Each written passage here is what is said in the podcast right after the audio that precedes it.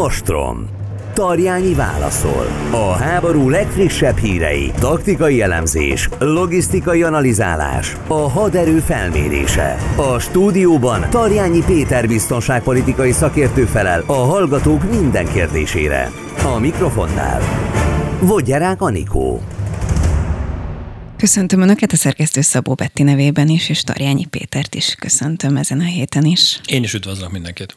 Orosz légicsapás érte nemrég felszabadított Herszont, többen megsérültek. Mi történik most?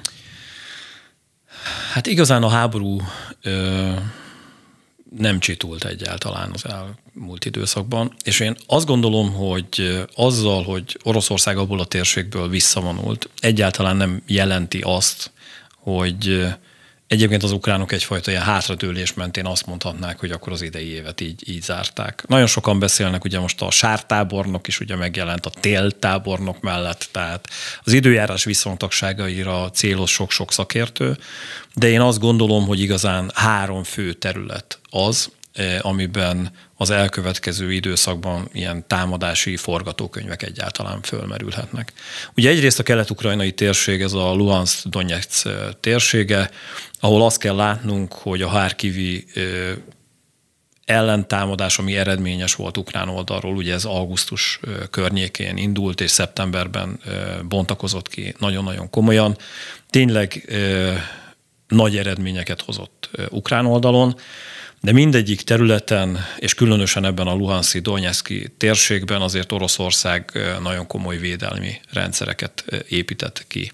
Ezzel kapcsolatban mondják azt, hogy a Wagner csoport is csinált ilyen Maginó vonalról beszélnek, ugye, mint ami a második világháborúban a francia védelmi vonalakat jelentette. Ilyen szintű nincs, de az biztosra vehető, hogy hogy az ukrán ellentámadás, ami hihetetlenül dinamikus volt augusztusban és szeptemberben, ez abban a térségben is abszolút lassulni kezdett. A középfront, hogyha lehet ezt mondani, hogy ez az aporisiai térség, ott nagyon-nagyon komoly harcok dúlnak, olyan szempontból, hogy nem az a klasszikus nagy összecsapások, amiben komoly hadműveleteket látná, hanem ezek a, a tapogatózó műveletek, ez most egy kicsit erről részletesebben, ezek az előkészítő csapások, ami arról szól, hogy különböző gyalogsági alakulatok, légierő, harci helikopterekkel megerősítve próbálják kitapogatni az ellenfél gyenge pontjait. Tehát ez az abszolút felkészülési rész, ezt végzi folyamatosan abban a térségben Ukrajna. És van a harmadik terület, ez a Herszoni régió, és én egybevonnám a Krimfélszigettel, ahol Oroszország visszavonult ugye a, a, a folyó, tehát Nyeper bal partjára, ez egy eléggé mocsaras terület, ott komoly védelmi állásokat épített ki. Igazán a Nyeper delta torkolati részében vannak ugyanilyen tapogatózó összecsapások, de erre a térségre az jellemző, hogy elsősorban tüzérségi támadásokat hajt végre Ukrajna, és folyamatosan lövi a lőszer, és mindenfajta muníciós utánpótlási részeit Oroszországnak. Itt ütközik azért a szakmai vélemény nagyon-nagyon sok ö, ilyen Facebook és, és véleményvezér oldalakon, mert sokan azt mondják, és az ukránok is erről beszélnek, hogy ők képesek lesznek ebben a térségben pusztán tüzérségi csapásokkal valamennyire eldönteni az elkövetkező időszakban, ha nem is a háború menetét, de ezeknek a tartományoknak a, a mi bellétét. Én ezzel kapcsolatban tamáskodom. Tehát Oroszország itt is, és nem most, tehát a Krímfélszigethez kapcsolódóan 2014-ben piszkosul erős védelmi állásokat épített ki, amiket az elmúlt nyolc évben tovább fejlesztett. Tehát ugye erre a részre egyébként, tehát a Krímfélsziget térségére azt mondanám, hogy tényleg lehet egyfajta ilyen Maginó vonalról beszélni. Az ukránok pedig azt mondják, hogy ők a nyugati technológiának köszönhetően elsősorban olyan tüzérségi komplex támadásokat hajtanak végre, amin keresztül most ilyet nem nagyon látott még a, a hat történelem, hogy egy egész félszigetet tudnak úgy elszigetelni, azzal például, hogy a Kercsi híd egy részét felrobbantották, hogy az utánpótlás olyan nehézségekbe ütközik, hogy egyszerűen ivóvíz szempontból, élelem szempontjából kiéheztetnek egy félszigetet, tehát hogy egy ilyen gondolatiság jelent meg az ukrán vezetők fejében, ami nyilván idő, tehát itt nem napokról beszélünk, hanem, hanem én azt mondanám, hogy hónapokról. És ebben a térségben a nyugati technológiára támaszkodva nagy távolságokból precíziós csapásokat ö, hajtanak végre, és azt gondolják, hogy itt ezeket a nagyon erős és mélységben kiépített védelmi állásokat nem kell majd elfoglalni, mert hogy az orosz fél egyszerűen ezzel az óriási tüzérségi ö, csapás sorozattal, ami az elkövetkező hónapokban ukrán oldalról éri őket, előbb vagy utóbb föl fogják adni a térséget. Ez a mostani helyzet, és ez, amiben hisznek az ukránok, és ezt cselekszik az oroszok. Én azt mondom, hogy az alapkérdésed ez volt, hogy mi van most, hogy ez abszolút vihar előtti csend. Tehát megint csak, csak erről tudok beszélni. Tehát egyrészt van tényleg egy objektív tényező, az időjárás, ami miatt minden nehézkesebbé válik. Beszélnek szakértők arról is, hogy az is döntő fontosságú, hogy melyik haderő milyen szinten készült fel a térre. Tehát ténylegesen az orosz mozgósításnak van egy olyan fajta logisztikai problémája, amit már látunk, hogy a csapatok egy része, itt különböző százalékok vannak döbbenetes számok, tehát olyan is, hogy az orosz haderő 70 százaléka nincs téli ruhával ellátva, ami borzasztó, mert egyébként abban a térségben pillanatok alatt mínusz 10, mínusz 15 vagy mínusz 20 fok is van, ami azt jelenti, hogy két-három éjszaka alatt komplex egységek tudnak, hát ha nem is elveszni, de harcképtelenné. Erről válni. beszéltünk már igen, hogy maguknak próbálnak mondjuk felszerelést vagy ruhát. Így van. De ilyen mértékben és ekkora mennyiségben nem tudták ezt megoldani. Az ukránok ilyen szempontból szerencsésebbek, mert egyszerűen a nyugati segítségnyújtás itt is jelen van, és ilyen szempontból a hadsereget ellátták ilyen eszközökkel, tehát védőruhákkal, különböző ilyen melegítő eszközökkel. Ez is egy fontos tényezője, de erre megint csak azt tudom mondani, hogy önmagában ez nem dönti még el a háborút. És ezért mondom azt, hogy ahogy lossult ez a fajta ellentámadás, ahogy mindkét, föl, mind, mindkét fél felkészül, eközben ezek a tényezők külön-külön jelen vannak, de egységében fog megjelenni, szerintem még december hónapban. Egy olyan fajta elemzésben lesz ez érdekes, majd szerintem mi is beszélgetünk erről két-három hét múlva lesz érdekes szerintem, hogy akkor már az első jeleket látni fogjuk hogy a felek hogyan gondolják a, a támadást. Zelenszky továbbra is azt mondja, hogy az egész területet fölfogják, tehát a maradék 20, tehát ugye az elfoglalt 20%-nyi ukrán területeket elfoglalják, vagy visszafoglalják majd, biztos abban, hogy a Krímfélszigetet fel fogják szabadítani.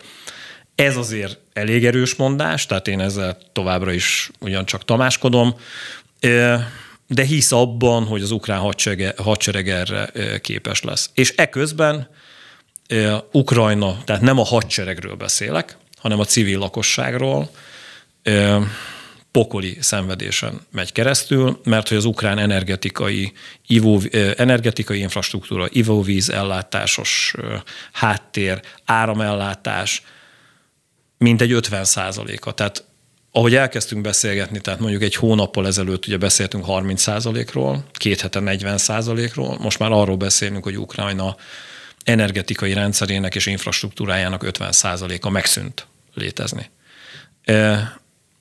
Ez kegyetlen heteket és hónapokat jelent a, a lakosságnak, és nyilvánvalóan ezért van az, hogy, hogy Oroszország kivár, nagyon erős védelmi rendszereket épít ki, és azt mondja, hogy lehet jobb az ukrán hadsereg, de Ukrajna nem biztos, hogy jobb lesz összességében, tehát a civil lakosság terheivel együtt az orosz hadseregnél és Oroszországnál. Az, hogy Oroszország légicsapást mér Hersonra, ahonnan ugye kvázi kivonult, vagy feladták, vagy mindegy, igen, hogy igen. hogy fogalmazunk, az meglepetés biztonságpolitikai nem. szempontból? Nem, hiszen egyáltalán akkor nem. még arról beszéltünk, hogy lehet, hogy csapda, nem csapda, az ugye kiderült, hogy nem, nem. csapda, de hogy akkor kivonulnak, másfele összpontosítanak, tehát civilként nem biztos, hogy, hogy számít számítottam mondjuk én arra, hogy, hogy akkor megpróbálja újra visszafoglalni Nem, nem ez nem erről csak... szól. Nem, tehát azt érts, hogy amikor egy ilyen háborús helyzet zajlik, kívülről azt látod, hogy igazán a front egyre inkább bemerevedik. Kicsit olyan, mint az első világháború álló háborús rendszere. Amikor 1914-ben az első hónapokban most idézőjelbe téve kicsit dinamikusabb volt a, a, a területfoglalás és egyáltalán hadműveleteknek a, a, a narratívája és, és mindenfajta lépéssorozata.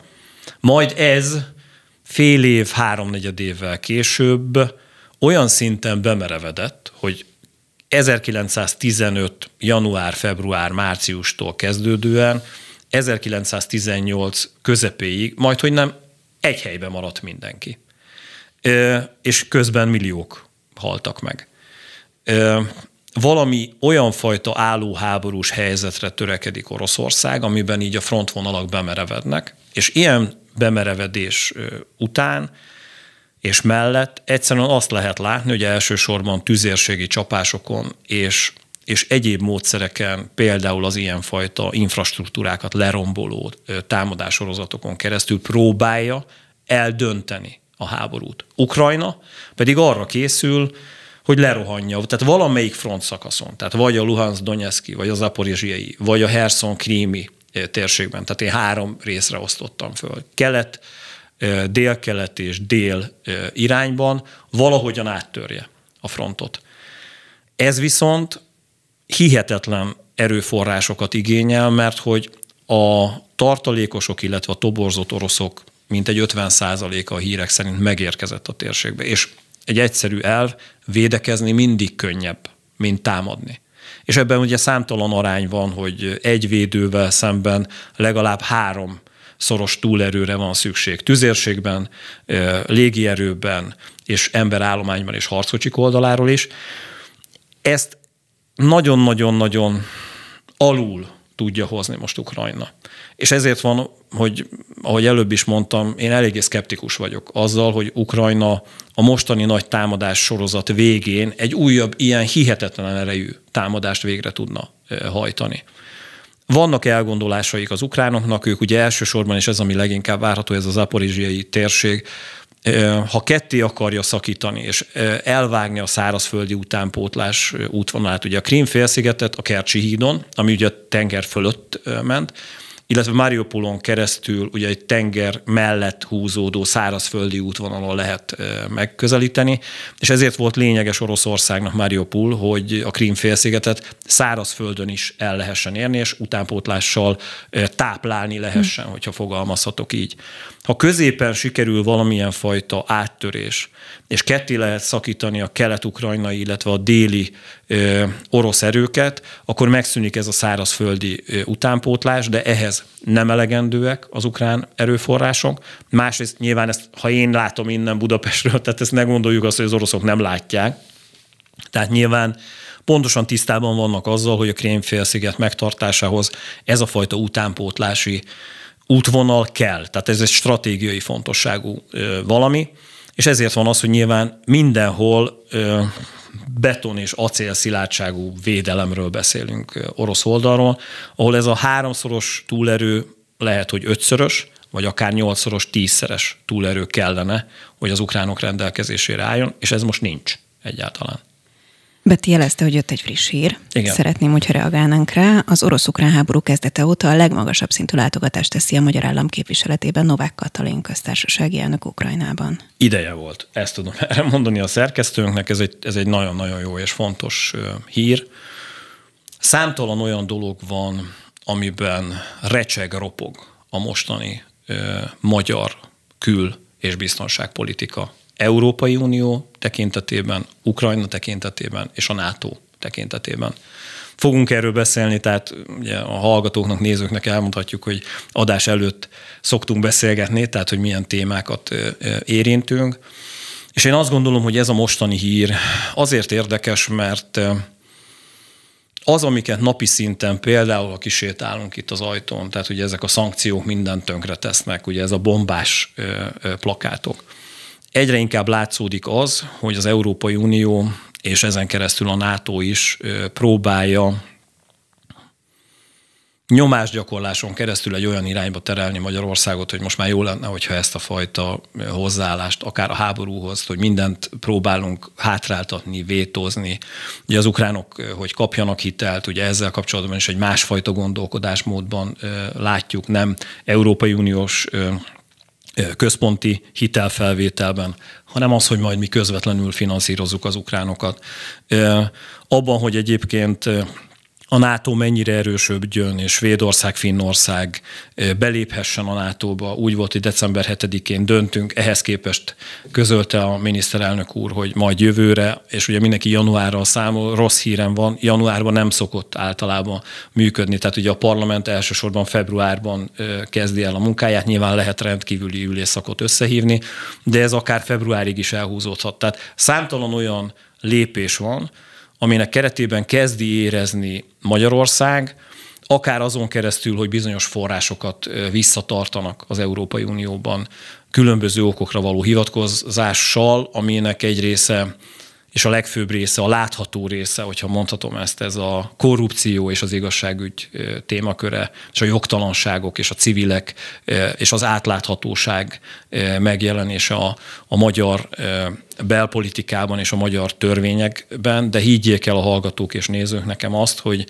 emellett, mert hogy az elmúlt 11 évben, hogyha mondhatom így 2021-ig, persze erről beszélt nagyon sokszor az Európai Unió, de most igazán a háborúhoz kapcsolódóan érzi azt az Unió, hogy ezt nem lehet tovább hagyni, hogy a magyarok adott esetben így portyázgassanak és másként gondolkodjanak, tehát egyfajta presszió mentén hatnak oda, és ugye amikor most Kassán volt a miniszterelnök úr, tulajdonképpen érdekes volt, hogy amikor bejelentették, hogy bizonyos forrásokat visszatartanak, egyből elnapoltuk a NATO-hoz való csatlakozás szavazását, ugye Svédország és Finnországhoz kapcsolódóan. És igazán azt lehet látni, hogy Magyarország egyfajta páriává kezd válni ebben az egész rendszerben, és ennek vannak ilyen kommunikációs lépései, amiben próbáljuk helyrehozni, úgymond a, a renoménkat. Az, hogy a V4 országok közül, hát majdnem 10 hónap eltelt, Anikó.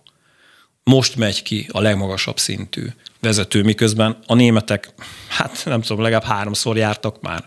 Macron ugyancsak. Tehát, hogy Erdoğan is, tehát mindenki, mindenki tárgyalt az Egyesült Államok nagyon komoly vezetőkkel, külügyminiszter, szerintem egyszer biztosan, de lehet, hogy többször is volt Ukrajnában. Én azt hiszem, hogy ennek nagyon ideje volt, és az, amit így az előbb kicsit hosszan, de felsoroltam, hogy milyen témák mentén ütközünk folyamatosan, ez a húz meg és erez meg elv mentén, egyfajta ilyen libikókában próbálunk középen egyensúlyozni itthon, és ebben jött ez egy fontos hírként, hogy na akkor mi is kimentünk, és akkor beszéltünk az ukránokkal, megyünk, és meg, vagy megyünk, bocsánat, az ukránokkal, és, és lesz egy ilyen fajta látogatás. Tehát én azt hiszem, hogy nagyon-nagyon sok téma kapcsán Európában nem tetszik az, amit Magyarország csinál, és ebben próbálunk kommunikációban valahogy, valahogy jobb színben föltűnni. Érkeznek hallgatói nézői kérdések is, úgyhogy ebből is szemeznék párat, mielőtt tovább megyünk. Igaz lehet-e az, kérdezi a hallgató, hogy az orosz félnél megint várható egy besorozási hullám, és hogyha igen, akkor vannak-e még bármilyen lehetőségei az orosz vezetésnek erre? Én azt gondolom, hogy vannak. Tehát az, amit első hullámban láttunk, és ez a 3-400 ezer ember egyébként szerintem nem tudtak ennyi embert mozgósítani. Tehát az első hírekkel szemben maga ez a mozgósítás is rengeteg baj és, és szervezetlenség megfűszerezve ment, de ennek ellenére megközelítőleg szerintem egy 200-220 ezer embert föl fog vonultatni Oroszország a térségben, és azért tegyük hozzá, hogy statisztikákról beszélünk, de a statisztikákat is, hogyha elfelezzük, tehát ugye arról beszélnek, hogy egyébként Oroszországban mint egy 20 millió hadrafogható férfi van. Tehát, hogyha teljes általános mozgósításról beszélünk. Ez még nagyon messze van. Nagyon messze van. Azt kérdezted, hogy vannak-e tartalékok? Persze, okay. Óriási tartalékok vannak.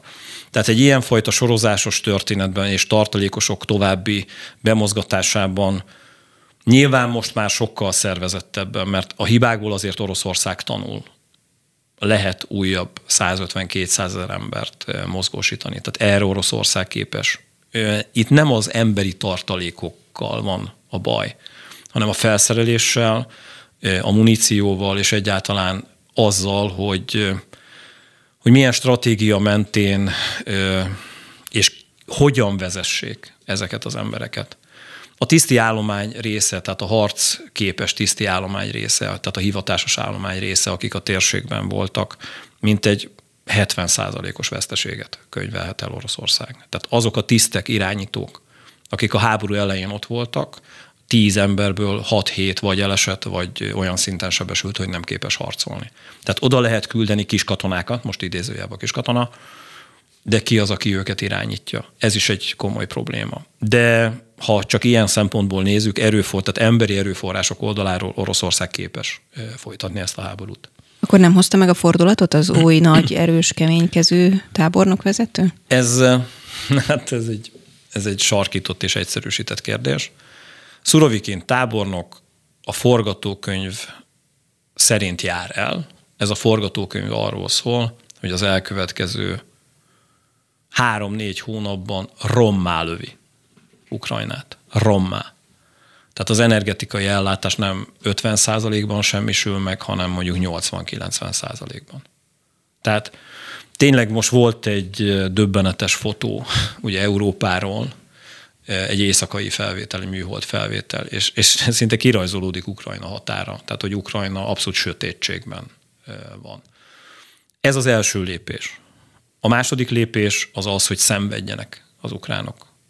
Ezért szavaztak ugye az Európa Parlamentben, hogy terrorista állammá kell minősíteni Oroszországon, mert hogy ez abszolút a terror fegyvere. Itt nem katonák harcolnak katonákkal, hanem egy hideg logika mentén akarják áttételesen az ukrán lakosságon keresztül zsarolva, kényszerítve az embereket beterelni és rávenni egy olyan irányra, hogy, hogy megdöntsék a saját vezetésüket, mármint az ukránok. Nem véletlenül kapta ezt az Armageddon tábornok nevet, ugye Szurovikén, mert hogy a, a terrort ő egyfajta stratégiai eszközként használja és gondolja. És az a másik nagyon kemény dolog, és ez összefügg az előző kérdéssel, amit feltettél így mozgósítási oldalról, hogy Putyin letett már arról, hogy itt ilyen villámgyors eredmények legyenek. Tehát ők pont ebben egyeztek meg, hogy tisztelt elnök úr nyerni szeretne, most egy kicsit eljátszva ezt a párbeszédet, mire Putyin válaszol, hogy igen, szeretnék nyerni. Ez holnapra nem jön össze. Rendben. Mikorra? És akkor itt végig beszélték a forgatókönyveket, amiben arról szól a legfőbb forgatókönyvirány, hogy egy ilyenfajta rombolós, pusztítós gondolkodáson keresztül térre kényszerül Ukrajna, és olyan szinten végzik ezt a támadás sorozatot, hogy utánpótlási oldalról a nyugat nem lesz képes Ukrajnán segíteni. És erre azt mondta Putyin, hogy rendben. Ezt hajtják, tehát nem bukott meg egyáltalán Szurovikin, nem bukott meg a stratégia. Ez egy, ez egy mocskos húzás, és ez egy mocskos stratégia, de ez a háború, tehát félreértés ne essék, a hat történelemben és a háborúk történetében ilyenfajta stratégiát láttunk máskor is. Csak ezt az újkorban, és különösen a 20. század háborúi okán tiltva van, számtalan olyan egyezményt sért meg Oroszország, de napi szinten Oroszország, amire egyszer megvonja a vállát, és azt mondja, hogy nem érdekli. Tehát nem bukott meg a stratégia. Haladnak az oroszok szisztematikusan lépésről lépésre. Ehhez kapcsolódóan akkor már említetted, de beszéljünk mindenképp erről a hírről is, hogy a NATO és az Európai Parlament is terrorista államnak nyilvánította Oroszországot. Ez jelente a gyakorlatban bármit, vagy ez pusztán egy ilyen diplomáciai, elegáns megnyilatkozás? Mit jelent ez? Én úgy fogalmaznék, hogy kommunikációs szempontból ez egy fontos lépés. Egyébként úgy ettől nem ijed meg Oroszország. Tehát Nyilván, hogyha ha ez a végrehajtó szerveken is végigfutna, csak ugye az, hogy az Európa Parlament valamiről dönt, az nem kötelezi automatikusan ugye az európai döntéshozásban résztvevő szervezeteket, illetve irányító szervezeteket. Ez egy fontos ö, olyan üzenet, és ugye ez azért volt különösen lényeges, mert döbbenetes számban fogadták el. Tehát, hogy itt, itt most nem tudok fejből számokat, szerintem Betty lehet, hogy meg tudja eh, nézni, hogy milyen, adjuk a munkát neki, hogy, hogy milyen számban fogadták el az Európa parlamenti képviselők ezt a, ezt a javaslatot. Tehát ez az egységbe kovácsolódás, és annak a kommunikációs üzenete, hogy egyébként eh, azt gondolják Európa gondolkodói, vezetői, ott ülő politikusai, hogy, hogy ez nincs rendben, és hogy, hogy, hogy ezt, ezt ezt, amit meglépnek, ezt egy ország nem teheti meg, ezt terrorszervezetek szokták megtenni. És az nagyon érdekes, hogy kik azok, akik azt mondják, hogy ez rendben van, vagy adott esetben az is érdekes, hogy kik azok, akik nem foglalnak állást. Ugye ez egy olyan történet, ez egy olyan helyzet, amiben az is üzenet, amikor azt mondod, hogy nekem nincs véleményem. Amikor gyerekek halnak meg, vagy fagynak meg, vagy nők, idősek, kórházban ellátottak, nem jutnak azért ellátáshoz, mert nincs, nincs áram. És nem egy-egy órára, hanem azért, mert hogy nincs, és ez hónapokig így lesz. És ezt tudatosan teszik tönkre, és erre azt mondani egy Európa parlamenti képviselőnek, magyar honatjának, mert ugye a Fidesz, ha jók az információim, Fidesz egyöntetően, tehát nem nemmel, hanem tartózkodással. Tehát, hogy egy ilyen helyzetben valamire azt mondani, hogy, hogy tartózkodik, és nincs véleménye, én azt hiszem, hogy egy embernek attól, hogy valamilyen fajta párt hierarchiában vagy párt üzenetben kell működnie, a saját lelkiismeretével el kéne tudni számolni. És én azt hiszem, hogy nem fognak tudni a saját lelkiismeretükkel elszámolni tisztán. Vagy ha igen, akkor az őket minősíti. Meg vannak a számok egyébként, hogy pontosítsuk, Betty kereste az Európai Parlament 494 szavazattal 58 ellen és 44 tartózkodás mellett. Hát a 44 ezt. tartózkodásban ugye a, a kormánypárti képviselők abszolút benne vannak, tehát hogy ők nem nyomtak. Én azt gondolom, hogy ez egy, ez egy nagyon komoly szám, az a 490 mennyi? 494. 494. Mm, ez önmagában szerintem Európának egy komoly üzenete. De az alapkérdésedre válaszolva, Nikó, tehát, hogy ettől nem fog megremegni Oroszország. Tehát, hogy ő, ők azt mondják, hogy jó, akkor mi vagyunk a rossz fiúk, Pff, ennyi, lőjük ugyanúgy a rakétákat. És pont. Még egy pár hallgatói nézői kérdést azért sorra vennék. Például többen érdeklődnek Lukasenka szerepéről, akár úgy is, hogyha ő egyszer csak egyik pillanatról a másikra mondjuk eltűnne, akkor ez befolyásolná el szerinted a háború menetét, ezt is kérdezik, illetve hogy egyáltalán ő mennyire erős karakter, hogyha őt eltávolították volna korábban, akkor, akkor is megindította volna Putyin ezt az inváziót. Én biztos vagyok benne, hogy megindította volna, mert hogy az alaphírszerzési információ volt téves. Tehát ugye ez a háború azért indult el, emlékezz vissza, hogy hányszor beszéltünk erről, hogy ők villámháborúra számítottak. Tehát az alaphírszerzési jelentései az voltak a Krem vezetőinek és első számú vezetőként ugye az orosz elnöknek, hogy hogy ez egy sétagalop most idézőjelben, és sóval és kenyérrel fogják őket várni. Tehát, hogy mindenképpen elindult volna a háború. Az, hogy a belorusz, kazak, tehát a volt szovjet utód tagállamok hogyan fejlődnek, mint önálló államok. Mennyire akar Oroszország beavatkozni, ez egyre inkább markánsan van jelen, hogy nagyon. Fehér Oroszország ugye kiemelten fontos partnere Oroszországnak. Lukasenka úgy maradhatott az elmúlt 30 évben, hatalmon, hogy Oroszország mindig ott állt mögötte. Gazdasági szempontból is ugye energetikailag ők nagyon komoly árengedményeket kaptak, akár az olajra, akár a földgázra, tehát őket Oroszország tartotta életben. És hát azért ne felejtsük már el, hogy ha az orosz titkosszolgálatok és átételesen az orosz hadsereg a Wagner csoport képében nincs jelen a legutóbbi fehér orosz választások után Lukasenka mellett, akkor Lukasenka már nem lenne hatalomban. Tehát igazán Lukasenka Oroszország nélkül semmi. Nem azt mondom, hogy egyébként nem egy önálló karakter, vagy ne lenne egy, egy markáns erős ember. De mennyire erősíti ő Oroszországot? Tehát fordítva mi a helyzet? Mondom. Igazán ez egy ilyen összekapcsolódás, és befejezve az előző gondolatomat. És őt azért tartották mindig is életben, mert azok a területek, amelyek közvetlenül a NATO mellett húzódnak, ugye a lengyel határnál például, vagy a balti államoknál. És ami ennél most fontosabb erre a háborúra kivetítve, Ukrajnához kapcsolódóan. Oroszországnak kiemelten fontos, hogy ebben a térségben egy olyan szövetségese legyen, de igazán itt nem szövetségről beszélünk, tehát ez, ez egy olyan független állam, amelyik úgy tud független lenni, hogy Oroszország teszi ezt a függetlenséget lehetővé. Tehát igazán valójában nem független állam. Lehetővé teszi azt, hogy az ő területén Oroszország olyan hadműveleteket hajtson végre, átcsoportosításokat, fegyverrendszerek mozgatását, és ne felejtsük el, hát legutóbb ténylegesen, amikor az oroszok azt mondták, hogy Oroszország területéről nem indultak úgy rakéták, hát nagyon sok esetben Fehér Oroszország területéről indulnak olyan csapásmérő rakéták, amelyeket nem képes Ukrajna kivédeni. Tehát Fehér Oroszország fontos azért, hogy ezeket a hadműveleteket hatékonyabban tudja végrehajtani Oroszország, és, és ezt mindig elmondom, és még mindig lóg Damoklész kardjaként az ukránok feje fölött az, hogy bármikor dönthet úgy Fehér Oroszország, hogy beszáll ebbe a háborúba, ami olyan szempontból nem egy nagy átütő valami, mert ezzel a háború első pillanatától kezdve számol Ukrajna. És egyébként... Miért bel- nem teszi? Mert tudják, hogy veszítenének. Tehát Lukasenka azzal van tisztában, nagyon sokszor kérte ezt már. Egyébként erről több elemzést olvastam, hogy vannak olyan hírszerzési jelentések, amelyek arról szólnak, hogy nagyon-nagyon sok esetben kérte ezt Putyin tőle. De nem tette meg, egyszerűen azért, mert tehát leradíroznák a fehér orosz haderőt az ukránok. Tehát annyival vannak fölöttük, nem csak létszámban, hanem technikai szempontból is, tudásban is.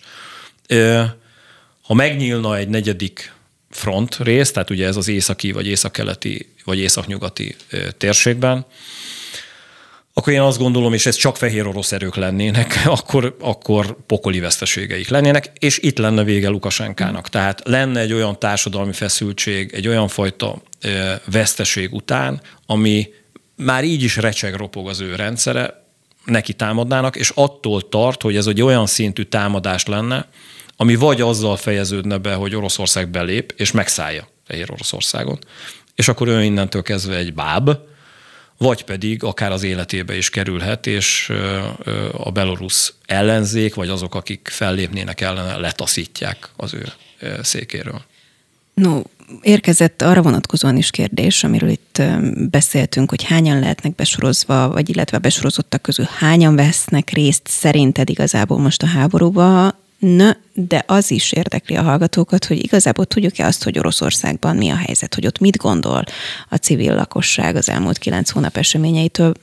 Várható -e egyébként, hogy ott van valamilyen fordulat? Vannak közvéleménykutatások, vannak olyan közvéleménykutatások. Mennyire hihetőek ezek a közvéleménykutatások? Én, én ezt ketté bontanám. Tehát, hogy, hogy vannak olyan közvéleménykutatások, amelyet nyilván a Krem finanszíroz, és erre azt mondom, hogy nem.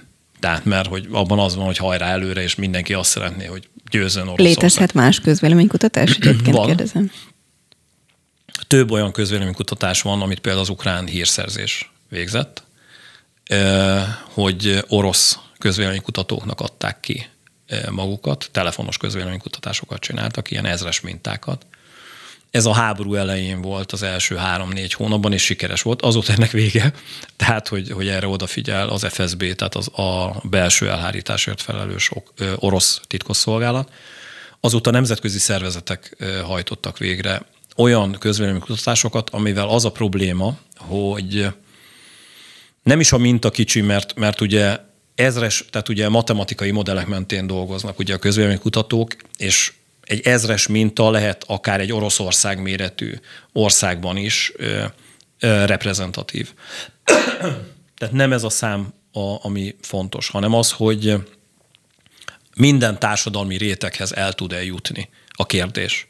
Vagy csak egy szűk körhöz jut el. És mernek-e válaszolni? Ö, mernek válaszolni, tehát hogy ezzel kapcsolatban is voltak hírek. Elsősorban a nagyvárosok uh-huh. Ban tudtak a közvéleménykutatók eredményesek lenni és válaszoltak. A vidék hallgat, és a vidék, vidékhez nem tud eljutni senki. Tehát ilyen szempontból itt ilyen hasraütött becslések, hogy, hogy egyébként egyre elégedetlenebbek az oroszok, de én ezt úgy pontosítanám, hogy egyre elégedetlenebbek az oroszok a nagyvárosokban.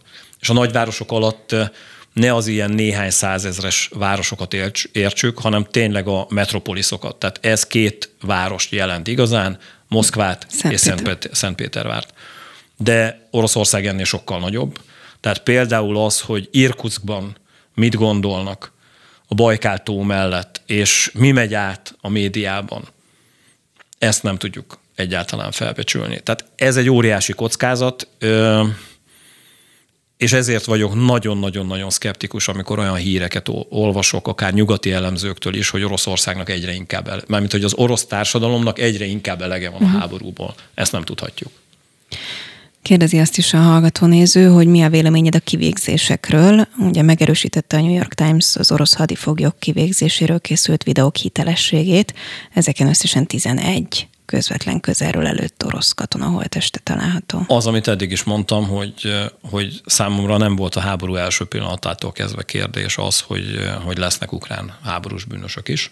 Tehát a háborúban nincs olyan, hogy csak egy oldal ö, tesz háborús büntetteket. Ennek a mértéke és a nagyságrendje nem mindegy, és a mérték és a nagyságrend sajnos olyan szintű már orosz oldalon, ami, ami azt mondom, hogy az egyik legborzasztóbb. Tehát bizonyos százalékokat, tehát nagyságrendeket, ha nézünk, tehát területek kiürítésében, hogy a második világháború, illetve a sztálini tisztogatások idejét hozó, tehát az első, tehát a 20-as évek elejét hozó időszak rémlik vissza. Tehát tényleg olyan, mintha bizonyos módszerek tekintetében Oroszország egy laza száz évet visszaugrott volna az időbe.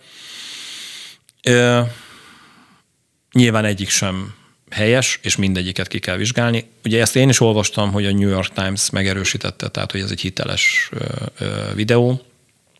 Azt tudom elmondani a hallgatónak, hogy ezzel kapcsolatban megjelentek, tehát ezt olvastam is, hogy nagyon komoly vizsgálatokat indított Ukrajna, és amit ezzel kapcsolatban megtett, hogy, hogy független, tehát külföldieket bevont és átadta a, a nyomozásnak bizonyos részeit, amit egyébként annyiban mondom, hogy jobb, mint az eddigi orosz, mert az oroszok nem engedtek be senkit, az meg végképp elképzelhetetlen, hogy valamilyen fajta háborús büntetek kapcsán az orosz fél azt mondaná, hogy nem mi nyomozunk, hanem mondjuk jöjjenek, uh-huh. jöjjenek hollandok, és csinálják ők.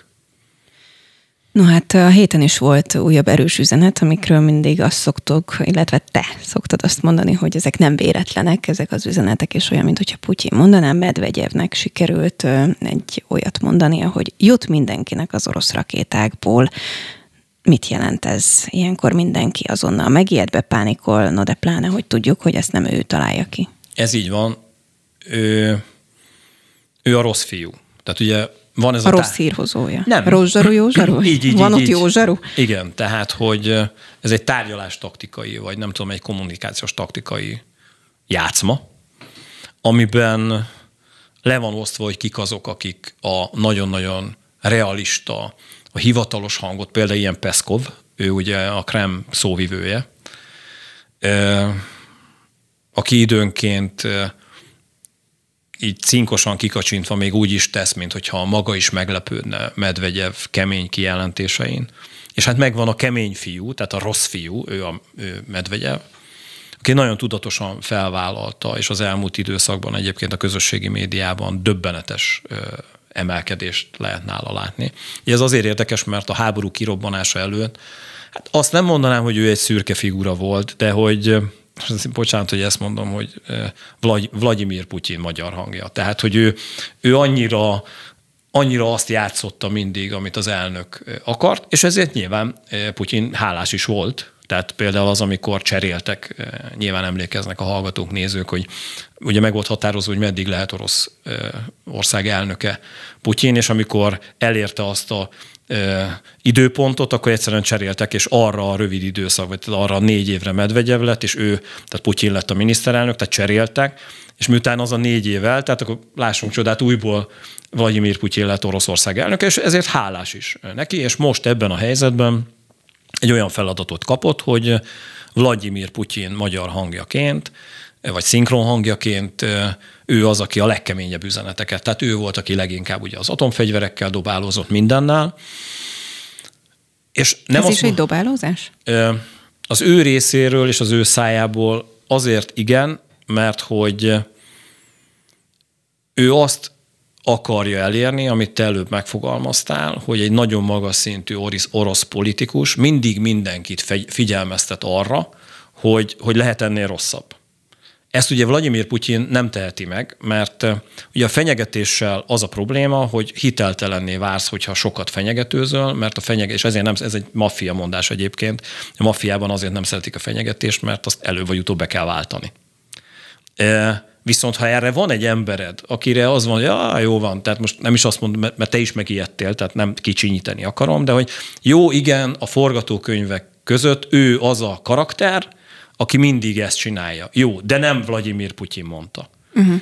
E, és Putyin egyébként szerintem kétszer vagy háromszor fogalmazott az elmúlt 9-10 hónapban úgy, hogy a legkeményebb eszközöket is bevetik. És nem blöffölök, emlékszel? Volt Igen. egy ilyen mondása, na akkor mindenki úgy lefagyott egy pillanatra, és ez van tudatosan fölépítve. Az, hogy egyébként Oroszországnak van rakétája bőven, és jut mindenkinek, hát köszönjük szépen, ez egy bíztató valami, nincs elég rakétájuk egyébként, és különösen abból látszódik ez, hogy bődületes mennyiségű iráni drónt, tüzérségi eszközöket, tüzérségi lőszereket vásárolnak és használnak.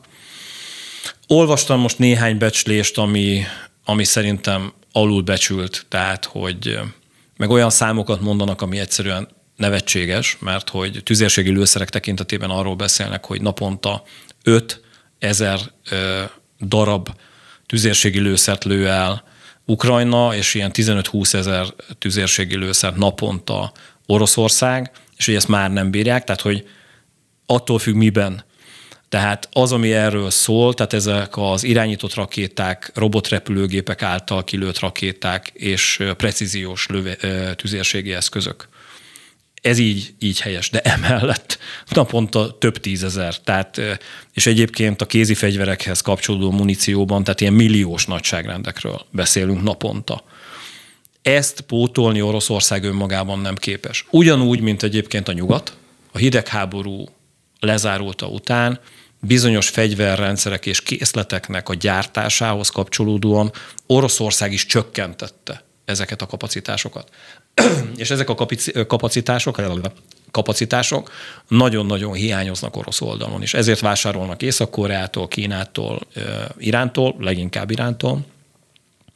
És ezért mondom azt, hogy ha arra célzott, hogy van egyszerű tüzérségi lövedéke Oroszországnak, tehát hogy ez persze jó, ezt lehet mondani, és ez jut mindenkinek, ez elsősorban az ukránokra. Igaz, Európára nem. Irányított rakétákra, repülőgépekre és egyéb csapásmérő eszközökre. Most hadd mondjak egy másik számot, hogy értsék a hallgató. Ugye most döntötte el az, a, az orosz parlament, illetve ezzel kapcsolatban Putyin elnök aláírta azokat az intézkedéseket, hogy a hadászati rakéták tekintetében egy, egy generációváltás történik. Ehhez kapcsolódóan 50 darabot fognak legyártani. Tehát, hogy ezért mondom, hogy miből mennyi, és mi a sok, és mi a kevés. Általános fegyverkészletek tekintetében van egyébként általános fegyverkészlete, vagy mint a lőszerkészlete Oroszországnak, de az is fogyóban, precíziós eszközökben, amitől egyébként tartanunk kéne, és amiről Medvegyev, hogy mindenkinek jut, na ebből kevés van. Van egy-két elméleti kérdés is, Igen. amire szeretném, hogyha reagálnám mindenképp, mert egyébként izgis kérdések, de röviden. Ha Jó. Putyin bukik, hova fog menekülni? Észak-Korea, Irán, esetleg Kína? Nem az bukik. Alap, az alap, C, C, az, A, hát, tehát az alapfelvetés az az, hogy most nem bukik. Ha bukik, akkor szerintem én arra adom nagyobb esélyt, hogy nem menekül sehova se, hanem egyszer nem marad életben. Mit gondolsz arról az ötletről, hogy nyomásgyakorlás céljából Oroszországból elmenekült, vagy hatifogságba esett oroszokból ellenkormányt, ellen hadsereget állítanak fel? Ezt nem tudom elképzelni. Egyszerűen pontosan azoknak a közvéleménykutatásoknak, ami a nagyvárosokban eredményre vezetett. Az, hogy kezd elegük lenni egyébként az oroszoknak a háborúból, nagyon érdekes volt, hogy ezekben a nagyvárosokban az a kérdés, hogy kezd elegük lenni Putyinból, a válasz az volt, hogy nem. Tehát lehet itt mazsolázni, most bocsánat így pestiesen, hogy majd mit jól kitaláljuk Párizsban, Brüsszelben, Varsóban, hogy akkor ti lesztek az árnyék kormány, ez úgyis nagyon megy, és majd oda fogtok menni, hogy mennek oda, kitartja őket hatalomban, tehát ez egy, ez egy, ez egy hanvában volt ötlet. Azt kérdezi a hallgató azzal kapcsolatban, hogy beszéltünk ugye arról, hogy most már az 50 a az ukrajnai energetikai infrastruktúrának gyakorlatilag nem működik, bármilyen okból kifolyólag, hogy számít-e az, hogy mit szeretne a civil ukrán lakosság szerinted? Van-e bármilyen lehetőségük arra, hogy kifejezzék azt, hogy ők mit szeretnének, és eljöhet-e az a pont, amikor a békekötést tervezik meg azért, hogy a civil lakosság ne szenvedjen? Vagy egy háborúban ez így nem Erre opció? Azért mondom azt, hogy nem, tehát hogy azt tudom válaszolni, hogy Oroszország arra számít, hogy eljön. Uh-huh. Az a pont, én nem tudom, hogy eljön mert ez megint számtalan változós. Tehát, hogy mennyi... Háborúban van ilyen? Hogy, hogy a civil hogy, lakosság mit szeretne, és azt cselekszi hát a politika? Ne? Hát hogy ne? Hát egyszerűen kitör, ezt, ezt hívják lázadásnak. Mm. Amikor a sajátjaik fordulnak ellen. 1917 így bukott meg a cári Oroszország. Tehát, hogy besokalt az orosz társadalom. Oroszország erre számít. Az, hogy az ukránok mennyire tudnak ellenállni, és mennyire bírják ezt, és hogy mennyire segít ebben a nyugat, és ez a segítség mennyire lesz folyamatos, hatékony, ez az elkövetkező hetekben derül ki. És van a másik véglet, amit itthon is hallok, tehát hogy az ukránok eddig is bírták, és ők kemények, tehát hogy azért, amikor negyedik hete nem tudsz adni a gyerekednek rendesen enni, akkor azért sok mindent a lendületedben és egyáltalán hozzáállásodban átgondolsz. És ez, amit itthon nagyon sokan elfelejtenek. Erre számít Oroszország. Tehát a válaszom az, hogy az orosz direktíva ez, hogy az ukránok meddig tartanak ki, azt pedig nem tudom. Azt tudom, hogy a nyugat ezzel számol, és mindenben próbál segíteni. Ez dől el most. Szeretném, ha még egy témáról mindenképpen beszélnénk a rádióadásban is, hogy újraindult az olajszállítás a barátság vezetéken. Ez ilyen, nem tudom, van, nincs, van, nincs, van, nincs, ezt látjuk az elmúlt időszakban. Hát ez egy nagyon tudatos orosz tevékenység. Eközben fölröpentek olyan hírek, hogy a déli áramlathoz kapcsolódóan egy terrorista csoportot sikerült lefülelni orosz földön ukrán diverzánsok akarták fölrobbantani, hogy, hogy ne jusson egyébként bevételhez Oroszország. A mostani hír az az, hogy van, tehát hogy újból működik valamilyen szinten. Ami jó, de hosszú távú gondolataim között folyamatosan az szerepel, hogy ezzel, ezzel nem, nem szabad számolnunk. Tehát én azt gondolom, hogy az a fajta döntéssorozat, aminek keretében és erről nagyon keveset beszélnek itthon, hogy az Európai Unió szemben minden olyan fajta elemzéssel, ami a kőolaj utánpótlás, illetve kiváltás, tehát az orosz uh-huh. kőolaj, illetve az orosz gáz kiváltásához kapcsolódóan öt évről beszélt minimálisan, hogy ennyi idő alatt tudja végrehajtani ezt az Európai Unió. Most úgy néz ki, hogy például Norvégiából az Európai Unió gáz szükségletének mintegy 40 át megoldotta az Európai Unió, hogy, hogy az egész Európát ellássa ilyen szempontból. Én azt mondom, hogy ezt nem én mondom, bocsánat, hanem szakértők is ezt mondják, hogy az elkövetkező 5-7 hónapban teljes egészében megoldódik ez a, ez a kérdéskör. Ez nagyon-nagyon fog fájni Oroszországnak. És ezért mondom azt, hogy jó is, hogy úgy számolunk, hogy ez nincs, mármint a barátság kőolajvezeték, mert hogyha az Európai Unió saját maga meg tudja más forrásokból oldani a földgáz és kőolajhoz kapcsolódóan az energia ellátását, akkor innentől kezdve megvonhatjuk a vállunkat, és onnantól kezdve ez lesz igazán az, ami Oroszországnak fájni fog. Úgyhogy én azt mondom, hogy igazán ezen a híren most nem olyan szempont, most nem bántani akarok senkit, hogy lépjünk át, de az, hogy most van, az nem jelenti azt, hogy holnap is lesz. És leginkább így álljunk hozzá, hogy nem lesz. Mondjuk akkor végszóra hozzáteszem azt, hogy Holoda Attilával, ugye energia uh-huh. szakértővel beszélgettem a héten, és ő azt mondta, hogy ha bármi van, akkor most éppen ebben a pillanatban 70-75 napra elegendő a Ha Attila mondja, az úgy van, tehát ez nem kérdés, de nem, most ez tényleg így Csak van. mert mindig szoktuk emlegetni, igen, és mondom igen, neked, igen, hogy igen. beszéltem vele a héten, és ő ezt mondta. Biztos vagyok benne, hogy ez így, így is van, és ilyen szempontból az, amit az Attila mondta, tehát én biztonságpolitikailag, hogyha ezt nézem, most gondold el, hogyha ezzel rendelkezünk, és van ez a barátság, és most jön valami a barátság kőolajvezetéken. Eközben haladunk, és az elkövetkező 5-7 hónapban ezt is ki tudjuk váltani, és vannak saját tartalékaink.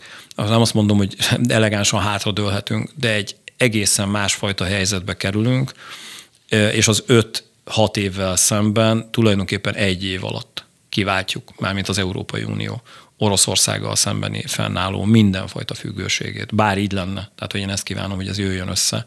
Mert onnantól kezdve, ha azt kérdezed, hogy eljönne a béke, ha ez sikerül, akkor nagyon-nagyon gyorsan el tud jönni a béke, mert egyszerűen erőforrások hiányában Oroszország nem fogja tudni folytatni ezt a háborút. És nekik ezek a pénzek nagyon-nagyon kellenek. No legyen ez a végszó akkor a rádióadásban, de a YouTube-on meg a Facebookon mindenképpen maradjanak velünk, mert maradt még két témánk, ami igen fontos. A rádióhallgatóknak köszönöm a figyelmet, köszönöm, hogy itt voltál, Tarjányi Péternek a szakértést, Nagyon Szabó Betty szerkesztőnek a munkát, és Kammer Jonatánnak és Bornemi Szelőrinc kollégámnak is köszönöm a munkát. Önökkel egy hét múlva találkozunk, és akkor a YouTube-on folytatjuk. Ostrom. Tarjányi válaszol. A háború legfrissebb hírei, taktikai elemzés, logisztikai analizálás, a haderő felmérése. A stúdióban Tarjányi Péter biztonságpolitikai szakértő felel a hallgatók minden kérdésére. A mikrofonnál Vodgyerák Anikó. És akkor folytatjuk a beszélgetést. Ott, ahol abba hagytuk, és Orbán Viktor azt mondta, hogy Magyarországnak két migránsválsággal kell megküzdenie, és itt például arra is utalt, hogy ahogy te is mondod, nem egy-két nap alatt zárul le ez a háború a szomszédban, hanem elhúzódó háborúra kell számítani, és egyáltalán, hogyha ott az ukrán lakosság pláne télen ilyen nehéz helyzetbe kerül, akkor újabb, komolyabb hullám várható. Nézd, én azt gondolom, hogy az, ami Ukrajna oldaláról történik, az tényleg egy súlyos helyzet, és ilyen szempontból azt kell, hogy mondjam, hogy egyetértek. Orbán Viktorral. Tehát egyrészt ténylegesen van egy migráns helyzet a déli határon is, nem olyan szintű egyébként, mint ahogy ők ezt mondják, tehát a kommunikációban, és ténylegesen napi szinten ezrek, vagy adott esetben tízezrek érkeznek Ukrajnából Magyarországra, ami igaz, így igaz, bocsánat. egészség, amiben megint pontosításra van szükségünk, hogy nagyon komoly részük nem marad Magyarországon, hanem tovább mennek. Na de a nem nagyon, tehát hogy a, a kisebbik rész is egyszerűen 9-10 hónap után azért egy nagyon komoly szám. Tehát itt százezrekről beszélünk, akiknek ténylegesen Magyarország és a kormányzat is, tehát ezt ne vitassuk el, tehát a kormányzat számtalan intézkedés csomagja most már, mert ugye az elején elsősorban a civilek aktivizálódtak a háború elején, de igenis vannak olyan lépéssorozatok, ami napi szinten foglalkozik ezzel az ügyel, mert hogy kell. És abban van igazat, hogy ha a Szurovikin tábornok stratégiája elkezd működni, akkor lehet, hogy nem tízezerről beszélünk, vagy egy-két tízezerről, hanem sok tízezer emberről beszélünk, akik megindulnak Ukrajnából. És olyan szempontból egyetértek a miniszterelnökkel, hogy, hogy ezzel a helyzettel azért kell foglalkozni, mert hogy ez a helyzet meg fog jelenni az elkövetkező hetekben, vagy elkövetkező másfél hónapban.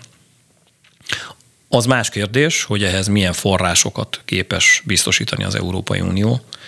Ebben azért vagyok bizakodó, mert hogy nem ez az első migráns hullám és menekült hullám. De itt megint egyébként hidegrázást kapok ettől a a, tehát menekült és migráns, tehát az ukránok nem migránsok, könyörgöm, tehát hogy ők menekültek. És egyébként a menekültre az a jellemző, hogyha megszűnik az a fajta helyzet, akkor szeretne hazamenni. Tehát, hogy nem itt akarnak letelepedni. Tehát ők segítséget kérnek. Aki segítséget kér és menekült, azon segíteni kell. Ennek az erőforrás része a 2015-ös válság után egyre gyorsabban állt rendelkezésre az Európai Unió oldaláról. Tehát elviekben az látszódik, hogy egy ilyenfajta bejelentés után, amit én azt gondolom, hogy senki nem vitat az Európai Unióban. Tehát még a korrupcióhoz kapcsolódóan számtalan forrást visszatart az Európai Unió. Én azt gondolom, hogy valamilyen szinten jogosan. Ehhez, ehhez kapcsolódóan szerintem számtalan forrás meg fog nyílni Magyarország számára. Ez a helyzetértékelés, amit a miniszterelnök elmondott, helyes, tehát hogy ez a háborús helyzet sajnos fokozódni fog, és ezekhez a forrásokhoz mi hamarabb hozzá kell férnünk. Érintőlegesen már beszéltünk Finnország és Svédország NATO csatlakozásáról, de azt azért szeretném, hogyha még hozzátennénk, hogy nem mi vagyunk az egyetlenek, hiszen Törökország sem ratifikálta még az Így ő van. csatlakozásukat. Ennek mi az oka? A török oldal egyszerűen azért, mert eh, most nagyon sarkosan fogalmazok egyfajta árukapcsolást. Tehát szokásukhoz híve, most ha lehet ezt mondani, az elmúlt tíz évben számtalan esetben láttuk, hogy Törökország mindig kér valamit valamiért, tehát hogy egy ilyen árukapcsolás, most borzasztó, hogy ezt mondom, tehát ö, ö, mentén gondolkodva azt mondják, hogy abban az esetben járulnak ehhez hozzá, és ezt is érteniük kell a hallgatóknak, hogy elég egyetlen egy nem, és abban a pillanatban Svédország és Finnország nem tud belépni a NATO-ba. Ezt lebegtetik. Egyrészt hasonlóan az eddigiekhez forrásokat kérnek, nem a NATO-tól, hanem egyéb forrásokat, tehát hogy összekapcsolnak dolgokat. A másik pedig olyan emberek kiadatását, akik Svédországban menekültek, és akikhez kapcsolódóan Törökország, a mostani török politikai vezetés azt mondja, hogy terroristák.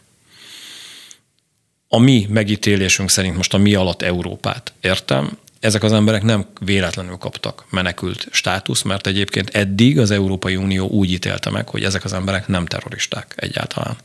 Ez egy borzasztó alkú. El tudod képzelni, hogy ebbe belemennek? Igen. Tehát el tudom képzelni, hogy a mostani helyzetben azokat az embereket, akiket eddig úgy gondoltuk, hogy nem terroristák, visszaadjuk Törökországnak, ahol nyilván őket a legjobb esetben bebörtönzik. De ez nem olyan, hogy saját politikáddal mész szembe? Háború van. És a háborúban nincsenek barátok, és nincsenek, nincsenek helyzetek, hanem érdekek vannak. Ezt kell tudomásul venni, és szükség törvénybont minden törvényt.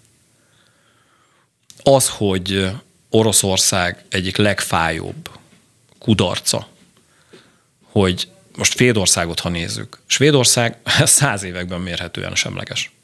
Finnország az elmúlt 60-70 évben, most mondtam gyorsan valamit, de többről van szó. Mindig kínosan ügyelt, ilyen patika mérlegen kiszámolva, hogy mit tesz és mit nem tesz, tehát hogy nehogy a Szovjetunió, illetve Oroszország ellenébe tegye.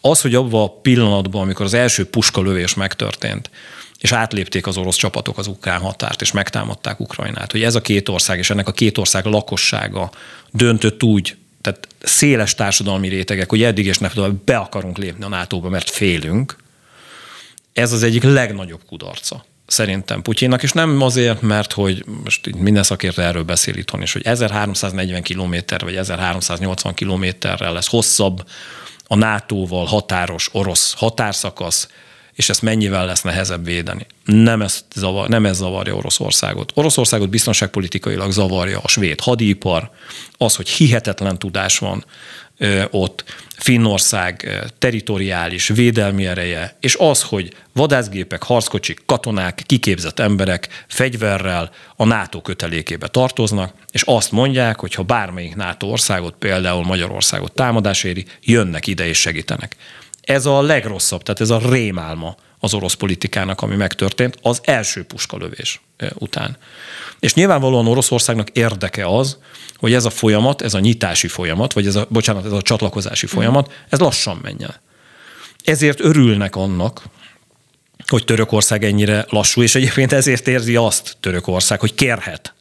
És ezért van az, hogy ezek ilyen pokoli alkuk, Anikó. Hogy azt mondják, hogy bocsánat, vagy az van, hogy tovább mész innen, Svédországból, vagy vissza kell, hogy vigyünk. Törökországba is ki kell, hogy utasítsunk, ahol nem tudjuk garantálni a biztonságodat, mondják ezt a svédek. Az, hogy ebben egyébként, és ezért mondtam azt, hogy azért ez egy furcsa helyzet. Magyarország ebben hezitál, és azt is értsék a hallgatók, nézők, hogy december 7-e volt kitűzve. Tehát tulajdonképpen a NATO országok mindegyike ebben a kérdéskörben, tehát Törökországon és Magyarországon kívül már döntött. Tehát túl vannak rajta, mert hogy van egy háború, és csipkedni kéne magunkat. Ehhez képest mi magyarok azt mondtuk, hogy jó, december 7, mindenki nyugodjon meg. Erre azt mondta, de ha visszaemlékszel egyébként, nem ez volt az első dátum, tehát szerintem ezt lehet, hogy Betty tudja. Ny- nem már az nyáron. első dátum, hanem az volt a kormányzati kommunikáció, mindenki nyugodjon le, pláne ugye a lengyel támadás, nem támadás baleset után, Igen. hogy mindenki nyugodjon le, mert ez napi renden van, úgyhogy ezt majd de már, de már nyáron is kérték, aztán nyáron azt mondtuk, hogy majd, aztán ennek lett egy dátum a december 7, aztán utána ez a dátum változott át januárra, és ugye az a rossz hírem, hogy egyébként, hogy már beszéltük, ez lehetséges, hogy nem január, hanem adott esetben február. És az, ami ebben az egész kérdéskörben zavar, hogy mi nem tudjuk megmagyarázni azt, hogy miért. És de kell ezt magyarázni? Nem egyértelmű, hogy az uniós pénzekért? Gyönyörű megfejtetted hát Most a helyzetet. Nem, tehát nem gondolom, ez, hogy nagy de ne, ne, ne, kell hozzá. De ne, figyelj, ez nagyon sokaknak, figyelj, nem ugrik be.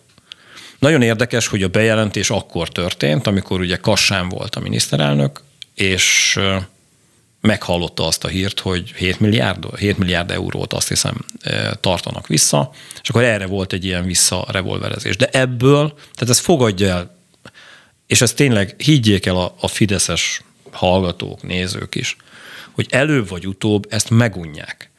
Tehát ezek katonai kérdések, ezek nem gazdasági, nem korrupciós, nem, tehát nem ezzel függ össze. Tehát ebben egyre inkább olyan hangot ütünk meg, aminek kapcsán ezt úgy fogalmaznám, hogy rendszeresen feszegetünk olyan pofonládákat, amelyekhez kapcsolódóan előbb vagy utóbb elkezdenek kiugrálni a ládából a pofonok. Mert hogy egy Egyesült Államok biztonságpolitikai érdekébe nem fér ez bele, és ebben lehet úgy játszani, hogy na pont ezért fogják nekünk megadni a pénzt, de ezeket megjegyzik. Ezeket a lépéseket. És még egy Törökország a közel-keleten valami, Törökországnak van mozgástere, és itt én nem merjünk kicsik lenni elv mentén, hogy kik vagyunk mi magyarok, de nem lehet összehasonlítani a kül, biztonságpolitikai, diplomáciai, bármilyen fajta lépés lehetőségrendszerünket mondjuk egy Törökországgal. Tehát ez értelmezhetetlen számomra, hogy miért csináljuk. Még akkor is, ha egyetértek veled, hogy azért, amit mondtál, hogy az Európai Uniós pénzek Most csak miatt. egy felvetés volt. Nem, ebbe egyetértek veled. No, maradt még hallgatói kérdés, ami egyébként ugye a háborúhoz csatlakozik, kapcsolódik, mégpedig az, hogy szó volt arról a héten egy televíziós interjúban, azt latolgatták kint Oroszországban, hogy hát már meg is van a következő célpont, ami Kazasztán. Igen. Mi a véleményed erről? Az, hogy, hogy jól érzik a volt szovjet utód tagállamok, hogy, hogy lehetnek ők a következők. Tehát nem véletlen az megint egy érdekes helyzet. Tehát, hogyha ha ránézel erre, ú, de kényelmetlen ülök, hogy ott is van egy olyan hatalom, amelyik hasonlóan Fehér Oroszországhoz úgy működött, hogy egyfajta ilyen betokosodott rendszerben, szövetségesi rendszer, tehát nem kell, hogy ott legyen Oroszország napi szinten, de ha Oroszország kér valamit, akkor ugrik. Kazasztán, Fehér Oroszország, akármelyikről beszélünk.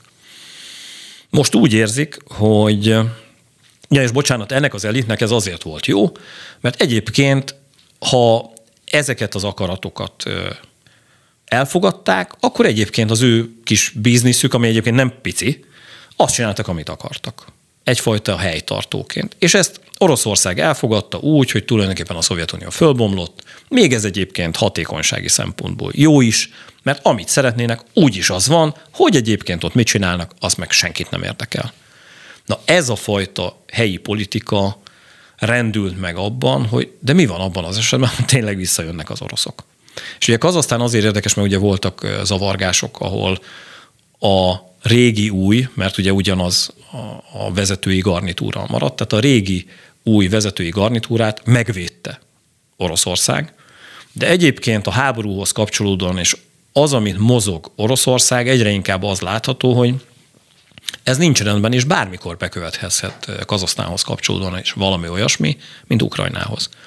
Ezek, és ahogy beszélgettük Medvegyevnél is, hogy hogy nincs ilyen, hogy valaki csak úgy kiáll egy ilyen saját véleménnyel. Tehát fő, főleg az orosz köztelevízióban. Ez egyébként hasonlít a magyar köztelevízióhoz is. Tehát az orosz köztelevízióban valaki olyat, valaki olyat mondhasson, amiben konkrétan egy országhoz, egy volt szovjet utód tagállamhoz egy ilyenfajta megszállási ötlettel így, így előálljon. Ez nyilván egy üzenet volt. Ö, viszont az üzenet azért van, mert Kazasztán lépett Kína irányába, lépett az Európai Unió irányába, és és így mondom harmadikként az Egyesült Államok irányába, de leginkább Kína irányába lépett. És Oroszország azt látja, hogy recseg ropog a rendszere. Az, ami eddig működött az elmúlt 30 évben, most mondtam egy számot, az átíródik. És egyébként Kína egyre inkább látja azt, hogy és ezért nyugszik meg egyre inkább az amerikai biztonságpolitika, mert Kína egyre inkább azt látja, hogy annyira gyengül Oroszország, hogy ők egyre hatékonyabban és jobban tudnak erősödni Oroszország kárára. Tehát miért tartsák hatalomban ezt az orosz politikai elitet, vagy miért tartsák víz felett ezt a fajta orosz gondolkodást, miközben egyébként, ha ezt egy picit támogatják is, de egyébként a saját pecsenyéjüket sütögetik, valójában jobban jönnek ebből ki. És ez volt az, ennek a hírnek a kapcsán, amit láthatóan a Krem észrevett, és figyelmeztetek aztán, hogy lehetnek ők a következők. No és az adás végére azért két belpolitikai vonatkozású hírt is szeretném, hogyha megbeszélnénk. Az egyik az az, hogy nagyon pikáns volt sokak szerint, hogy no de pláne így, hogy háború van a szomszédunkban, Ukrajnában. Orbán Viktor egy nagy magyarországos sállal pózolt a közösségi oldalán. Ez üzenete, vagy véletlen baki, Szerint... vagy... Szerintem szimplán a nyakába raktak egy sátat. Én, én nem gondolom azt, hogy ezt így ilyen nagyon-nagyon tudatosan, és akkor... E, én inkább azt a részét emelném ki, ami pontosan előbb például a NATO oldaláról, és hogy most már ezek a pofán, pofonládák. Tehát nézd meg azt a válaszlépés sorozatot, ami ezzel a sállal összefüggésben, Ausztria oldaláról, ugye az osztrák külügy szólt, hogy, hogy szólnak Magyarországnak, és küldenek egy ilyen térképet, hogy, hogy hogy van, tehát hogy a magyar királyság bő száz évvel ezelőtt megszűnt. A szlovákok adtak egy ellensálat. Az ukránok tiltakoztak, a románok tiltakoztak, a horvátok tiltakoztak. Tehát, hogy és én erről írtam is a közösségi médiában az oldalamon, hogy az egy nagyon egyszerű logika, és ez az, amit valahogy itthon nem értenek, hogy a ma világában, ebben a feszültségekkel teli világban jobb, ha az embernek több barátja van, mint ellensége, vagy ellenfele. És az látható, hogy egyre több országot, ilyen apró, tehát igazán ez a sál most tényleg, tehát ezt, ezt én nem dimenzionálnám túl. Nagyon sok embert olvastam, hogy, hogy ez biztos Orbánnak nem tudom. Tehát a miniszterelnök is ugye megnyilvánult. Ő nem, azt foci mondta, nem politika. Igen, it easy, a meccs az meccs, a politika meg politika, a kettőt nem kell összekeverni. A politika az mindenben jelen van, a sportban is jelen van, és egyébként a Nagy Magyarország térképen azért nem lepődök meg, mert ha jól láttam, de lehet, hogy tévedek, de ez, ezt, ezt én látom, tehát akkor ha tévedek elnézést, de mint hogyha az ő dolgozó szobájában, vagy nem tudom, tárgyalójában, a Karmelitában egy Nagy Magyarország térkép lenne egyébként fönn a falon, tehát hogy ebben igazán számomra nem ez a hír, és én nem gondolom azt, hogy ezzel a sállal revizionista törekvéseket jelentett be éppen Orbán Viktor, de az a hír, hogy egy ilyen apró baki, vagy bénázás, vagy nem tudom, milyen válaszreakciót vált ki a környezetünkben. Véleményem szerint ez az, ami riasztó. És ez egyszerűen köszönhető annak, hogy olyan politikát folytatunk itt a térségben, amitől egyre inkább hideglelést kap minden szövetségesünk. És még egyszer mondom, ha valaki úgy küzd a mindennapokban, hogy csak ellenségei lesznek, azt elő vagy utóbb legyőzik. Ez egy nagyon egyszerű logika, és ezt nem hiszem el, hogy egyébként a magyar diplomácia vagy a magyar politikában, a kormányzati politikában nem értik. De úgy látszik, hogy nem. És a másik hír, ami egy titkosszolgálati jelentés, és szintén ugye a belpolitikát érinti, és nagy vihart kavart a héten, az az, hogy 3 milliárd forintot küldött az Action for Democracy Magyarországra, illetve hát nem Magyarországra, hanem a Mindenki Magyarország a mozgalomnak. Márkizai Péterrel is beszéltem egyébként a héten. Na és ő igazából... mit mondott? Hát egyrészt azt, hogy nem, nem érti, mert hogy ugye ez nincs nem tiltott pénz, nincs itt semmi látnivaló. Egyébként nekik van a legpontosabb elszámolásuk arról, hogy mire fordították ezt a pénzt, hogy ő egy sajtótájékoztatón egyébként elmondta azt, hogy mit kértek ezért cserébe, és az mind ugye az ellenzéki összefogásnak az üzenetével egybecsengő, és hogy különben is Ungár Péterre is reagált, aki ugye mondta, hogy ha ők tudták volna, mert senki nem tudott róla, Ungár Péter szerint, hogy kapott ilyen hát mértékű támogatást. A pártok nem, nem tudtak Igen. róla, akkor ők nem adtak volna ennyi pénzt. Erre azt reagálta egyébként már Kizaj Péter, hogy kvázi igazából ennek a pénznek köszönhető az, hogy Ungár Péter ott ülhet egyáltalán a parlamentben, és még sok minden másról beszéltünk, amit majd adás után szívesen elmesélek neked, de a biztonságpolitikai részére vagyok igazából kíváncsi. Az első az, hogy van ügy, vagy nincs ügy. Azt gondolom, hogy van. És most vonatkoztassunk el Márki Zaj Pétertől, tehát az, hogyha Magyarországon egy választási kampányban külföldi forrás felbukkan, ezt vizsgálni kell. Ha ezt a Fidesz kapná, akkor is vizsgálni kell, ha az ellenzék kapja, akkor is vizsgálni kell. És ezt egyébként rossz hírem van mindenkinek, szakmai szempontból mondom, hogy ezt a világ minden részén vizsgálják. Jó, sokan azt kérdezik, hogy miért most vizsgáljuk. Miért nem a kamp? Tehát, hogyha ez, ez egy... a Fidesz valószínűleg akkor is tudott erről, miért ezt most nem, ebben, ebben nem vagyok biztos hogy, hogy erről így tudott. Jó, azért mondom, dobom a... fel, hogy mik vannak a sajtóban. Jó, én meg válaszolok. Tehát, hogy, ne legyél rám mérges. nem vagyok rám mérges. Tehát én azt gondolom, hogy most jutottak ilyen fázisba. Én azon nem lepődtem meg, hogy az Alkotmányvédelmi Hivatal ezt a vizsgálatot lefolytatta, mert hogy ez a dolguk. Azon meglepődtem, hogy hogy egy pillanat alatt a titkos, tehát ahhoz vagyunk szokva, hogy a Parlament Nemzetbiztonsági Bizottságában 800 évre 800 évre titkosítják, és nem láthatsz semmit. Ezt egy ülés alatt, és már olvashattad is, hogy egyébként mit állapítottak meg. Igazán itt tartunk most, hogy voltak források, annyiban pontosítanék, hogy nem már ki, tehát a Mindenki Magyarország mozgalom kapta a 3 milliárdot, hanem ők azt hiszem 1,8 milliárdot, és akkor ez így szétoszlott. És van egy cég, ez a DAT adat nevű cég, Igen. amelyikhez nagyon komoly források folytak be, és az végzett a kampányban, hogy a teljes ellenzéknek, vagy, vagy csak a Mindenki Magyarországért mozgalomnak, ezt nem tudom, de hogy olyan fajta közvéleménykutatásokat, kommunikációs elemzéseket, sat, sat, sat, sat, ami egyébként egy választási kampányban szokás. És igazán itt nagyon-nagyon lecsupaszítva, azért tegyük már ezt helyre, hogy igazán a Mindenki Magyarországért mozgalom azt az elvet vette át, aminek keretében Magyarországon a Fidesz oldalán is működnek szervezetek. Tehát, tehát használnak pénzeket. Itt a hangsúly nem azon, tehát belföldi forrásokból. Itt a hangsúly a külföldi forrásokon van, illetve az a vád, vagy az a gyanú, aminek keretében azt mondja a kormányzati kommunikáció, illetve a kormánypárti politikusok, hogy emögött amerikai hírszerzési pénzek vannak. Ezt még nem tudjuk. Tehát az a bajom ezzel az egész történettel, és ezért húztam meg egy vonalat, hogy ha azt kérdezett tőlem, hogy van-e vizsgálandó ügy, akkor erre az a válaszom, hogy igen. Ha azt kérdezett, hogy megvan-e a végeredmény, arra az a válaszom, hogy nem, és hogy ezen tovább kéne menni, miközben egyébként a kormányzati kommunikáció ezt éppen leüti, és uh-huh. azt mhm. mondja, hogy itt dollár baloldal, és itt jött külföldről pénz, tehát tegyünk jelet, itt volt a CIA, és egyébként a CIA meg akarta dönteni a magyar kormányzatot. Na ez pont, hogy nincs így bebizonyítva, és nincs is így. És mondanék még egy nagyon fontos dolgot. A határon túli magyaroknak a finanszírozása jó részt hasonló módszerekkel történik Magyarország kormánya által. Tehát ezen meglepődni, és ott is egyébként, tehát akár Romániába, Ukrajnába, Szlovákiába, ezt higgyék el nekem a hallgatók, nézők, ott is nézik az ottani biztonsági szervek, hogy ott ez, ez hogyan történik. Mert hogy ennek ez a rendje.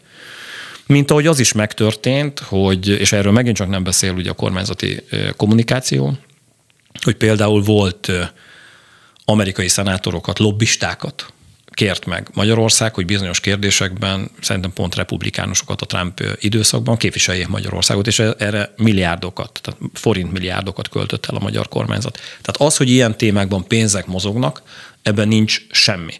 Itt az a fő pont a lényeges, és erre vagyok kíváncsi, hogy ezt fogjuk-e itt majd megbeszélni, mert hogy feloldják a titkosítását, hogy tényleg megtalálták-e a CIA vagy bármilyen amerikai titkosszolgálatnak a szálait, mert hogy erre nincs még semmifajta bizonyíték. Na innen folytatjuk, és hogyha eljut ja. majd idáig, akkor ezt is meg fogjuk ennek az ügynek a részleteit beszélni. Tarjányi Péter, köszönöm szépen. Köszönöm Önöknek a lehetőséget. Pedig a figyelmet köszönöm a szerkesztő Szabó Betti nevében is, Kammer Jonatán és Bornami Szelőrinc kollégám nevében is köszönöm a figyelmüket, viszont hallásra.